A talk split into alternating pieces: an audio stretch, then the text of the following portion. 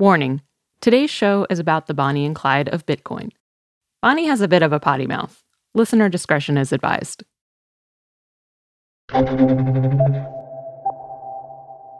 My name is Devlin Barrett. I cover the FBI and Justice Department for the Washington Post.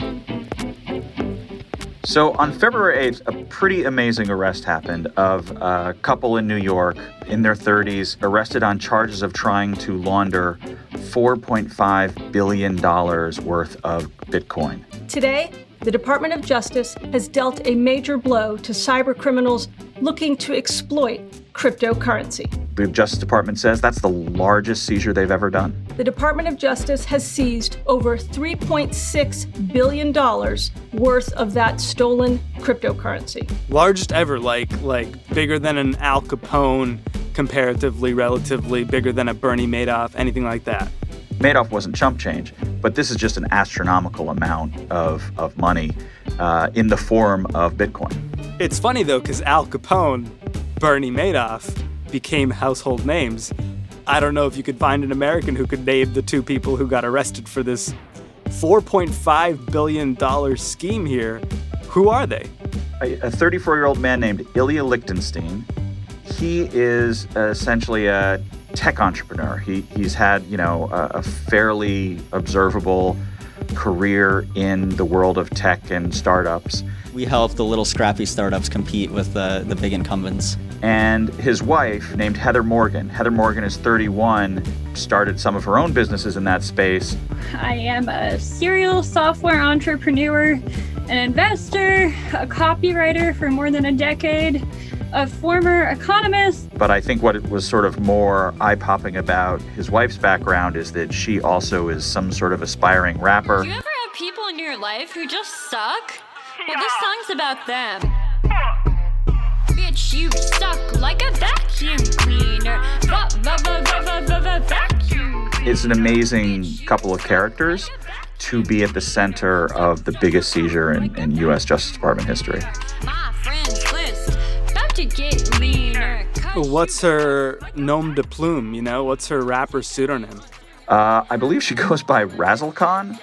Razzlekhan. Russell Khan, the Versace better She refers to herself as the crocodile of Wall Street. Motherfucking crocodile of Wall Street.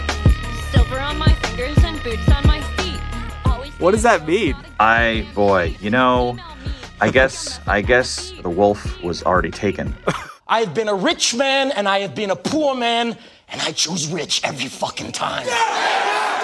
His public profile seems to be a little more straightforward. He has both US and Russian citizenship. He describes himself as basically an angel investor. Her sort of more official work is a little different.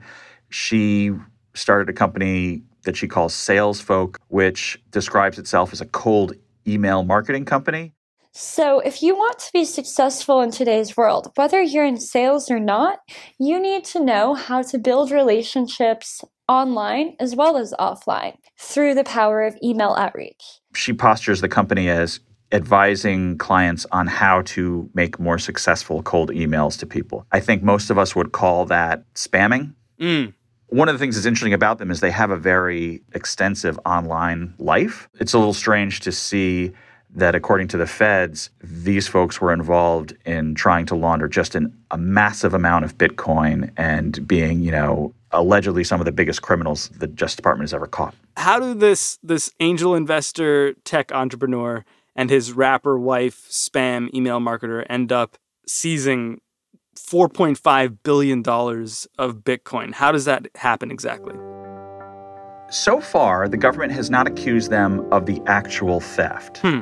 But it's a very interesting criminal complaint that was filed against them because it seems to suggest that from the moment this Bitcoin was stolen from a cryptocurrency exchange called Bitfinex in 2016, this money was essentially under the control of Lichtenstein and Morgan pretty much from the moment it was taken. So they don't know if they took it, but they certainly received it. The government is very confident they can prove that these two tried to launder the money. Okay.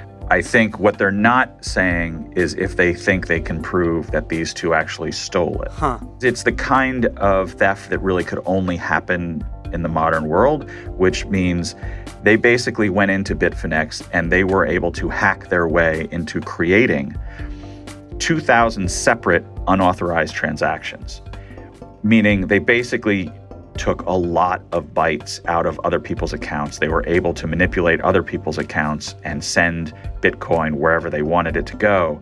And through those 2,000 different transactions, the hackers, whoever the hackers may be, uh, the hackers were able to take off close to 120,000 Bitcoin.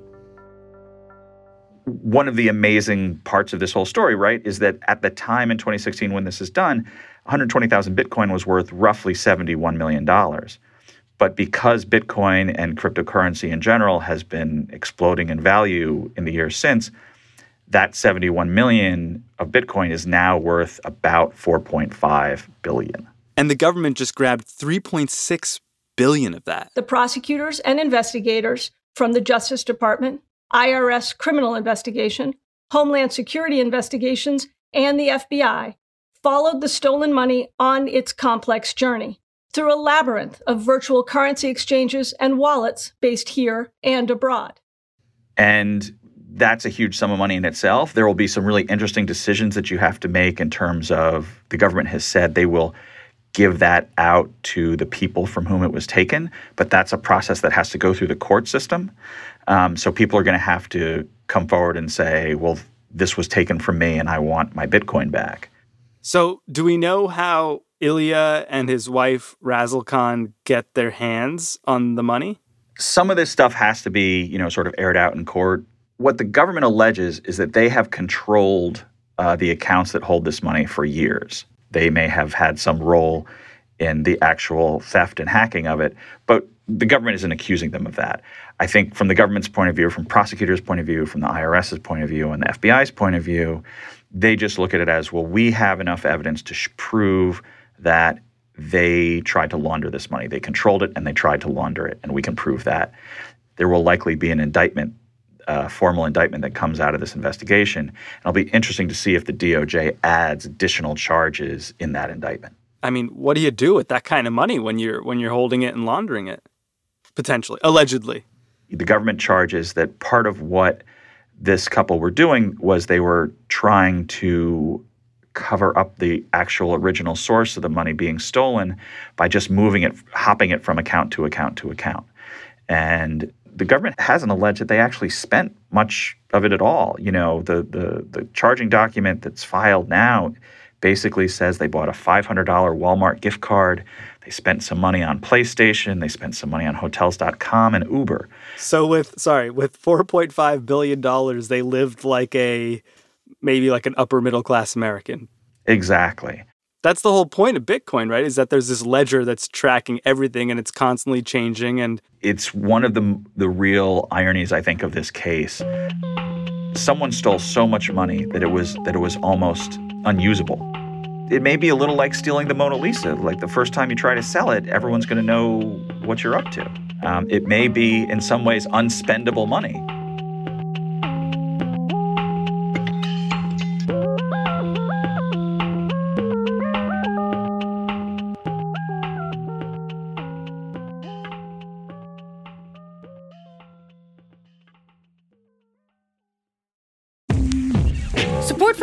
Explained comes from Mint Mobile. Sometimes you see a really good sale, a really good deal, and you think, huh, what's the catch?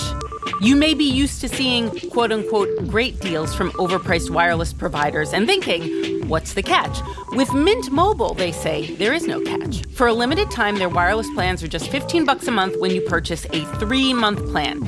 To get this new customer offer and your new 3-month unlimited wireless plan for just 15 bucks a month, you can go to mintmobile.com/explained. That's mintmobile.com/explained. You could cut your wireless bill to 15 bucks a month at mintmobile.com/explained. $45 upfront payment is required. That's equivalent to $15 a month. New customers on first three month plan only. Speeds slower above 40 GB on unlimited plan. Additional taxes, fees, and restrictions apply. See Mint Mobile for details.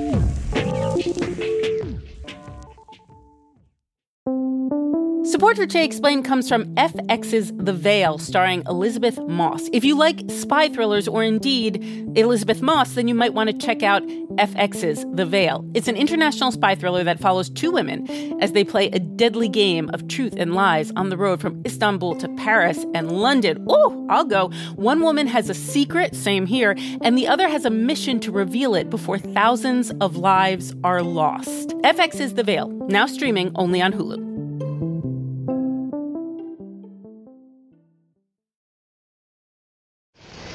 What's it like? What you mean, prison? No. Armed robbery. It Ain't like anything. Shoot, I knew you never robbed a place, you faker. Devlin, it sounds like this crime was ultimately historic and huge, but kind of dumb. Like someone did something here that was literally traceable. They left like a trail, a very literal trail online. Is that fair? Dumb may be a little harsh only because I think everyone's learning how Bitcoin really works, how cryptocurrency really works. It's a learning curve for everyone, and it's a learning curve for criminals. It's a learning curve for law enforcement. Hmm. And you know, that's true of any new technology that comes comes around, but I think what you see in this case in particular is it shows you that this is a learning curve that involves potentially billions and billions of dollars. But the government wasn't really ultimately caught flat footed here. How did they trace this crime? They don't say exactly how they got onto this couple, but there's a really interesting hint dropped in the court papers. When the government seized a dark web marketplace in 2017 that was called AlphaBay, this is the largest dark market web place takedown in world history. Most of this activity was in illegal drugs, pouring fuel on the fire of the national drug epidemic. AlphaBay was basically a place where, according to the government, people used cryptocurrency to buy drugs, guns, and fake IDs, essentially. And it was it was a place that sort of billed itself as you can spend crypto here and it won't be traceable like the rest of crypto is. Taking down AlphaBay, they were able to see some of the transactions that this couple were making as they tried to move and launder and hide and use the money stolen from Bitfinex. And just to be clear, they don't outright say, you know, the takedown of AlphaBay led to these arrests. But if you put the dots together, they seem to all point to that. So they're willing to sort of show their hand a little bit? Yeah, and that's part of the cat and mouse game of cops and robbers, to be honest. Every case requires the government usually to, to say a little bit about how they cracked it. Mm. This is a really interesting moment, I think, in the law enforcement and criminal contest around cryptocurrency and Bitcoin because a lot of criminals, I think, are going to look at this case and think, oh, uh, this this could be bad for us down the road because the government has clearly figured out how to do something here. Because for a long time, law enforcement feared that it couldn't follow these kind of transactions, and I think this case proves that they can. How is it different, as far as we know, than the way the DOJ or FBI typically investigates financial crimes? Pre crypto and frankly pre internet, a lot of financial crime investigations started because someone picked up the phone and called the FBI. Someone, a human being, said something Hmm. to an investigator that, like, you should really look at this or that. And sometimes it was the victim of a crime, like if it's a fraud. Sometimes it was someone who worked alongside someone who was committing fraud. Here, there's a really interesting dynamic that I think points to how future crimes involving crypto are going to be solved, which is the investigators and prosecutors ran a kind of software called clustering software, pulls out similar transactions and says, these transactions seem to be related to each other. You might look at these as possibly involving money laundering or some other crime. And so early in this investigation, what happened was the government went to a judge seeking uh, approval for searches of this couple's accounts, and they basically said, look, the, the clustering software we use suggests that the, the users of these accounts are the people who are moving the money that was stolen back in 2016. And the judge, you know, uh, spent a lot of time chewing on that and basically said that this computer program is a confidential source in another form. And that's that's really something new and different. Hmm. The government has used different types of software to help them solve different types of crimes before, but I think this is really an, a, a big moment in terms of how software is used as a tip, essentially, to point to possible financial crimes. And in this case, the tip leads to this tech investor, rapper, spammer in New York City. What happens when it leads to, you know, some dingy warehouse in Moscow? That's a big problem with cybercrime in general. Uh, what FBI agents and others say all the time is is how frustrating it is that a lot of their evidence trails lead to places where they can't make arrests, where local authorities won't help them. It's a particular problem in a different way regarding crypto because you know a lot of crypto is used by people who do ransomware and part of the reason the justice department is spending so much more time and energy learning how to trace cryptocurrency transactions is that ransomware is out of control in some parts of the economy. And you know if they can harness this technology it would it might go a long way to uh, reducing the problem of ransomware. That the challenge is frankly that a lot of the folks who are doing that uh, live in places that do not cooperate with US law enforcement Right.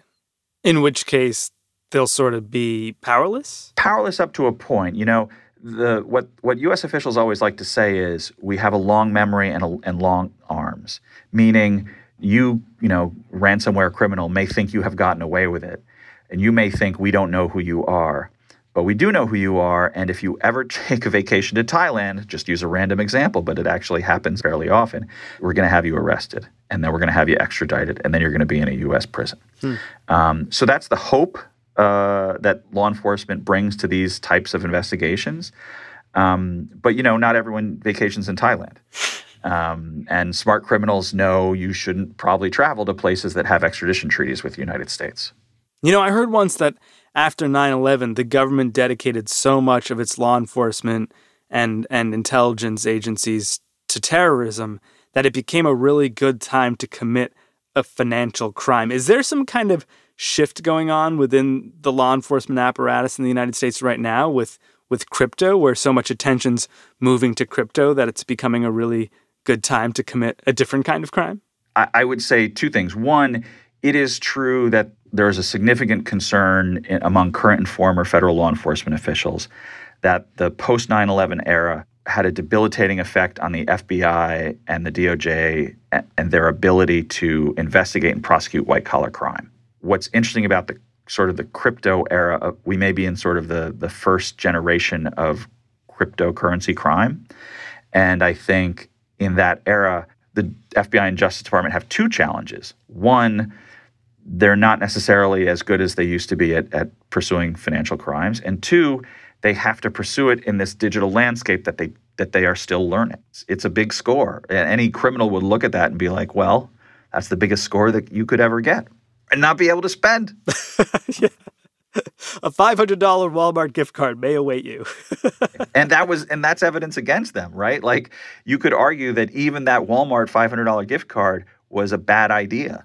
brutal. Just a brutal, brutal payoff. It's tough out there. Tough out there. It's like the worst heist movie ever because once they get the money, they go to Walmart and buy a gift card.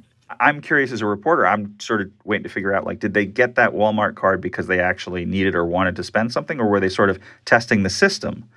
Um, if it's a test, it failed, right? Um, but either way, it was five hundred dollars.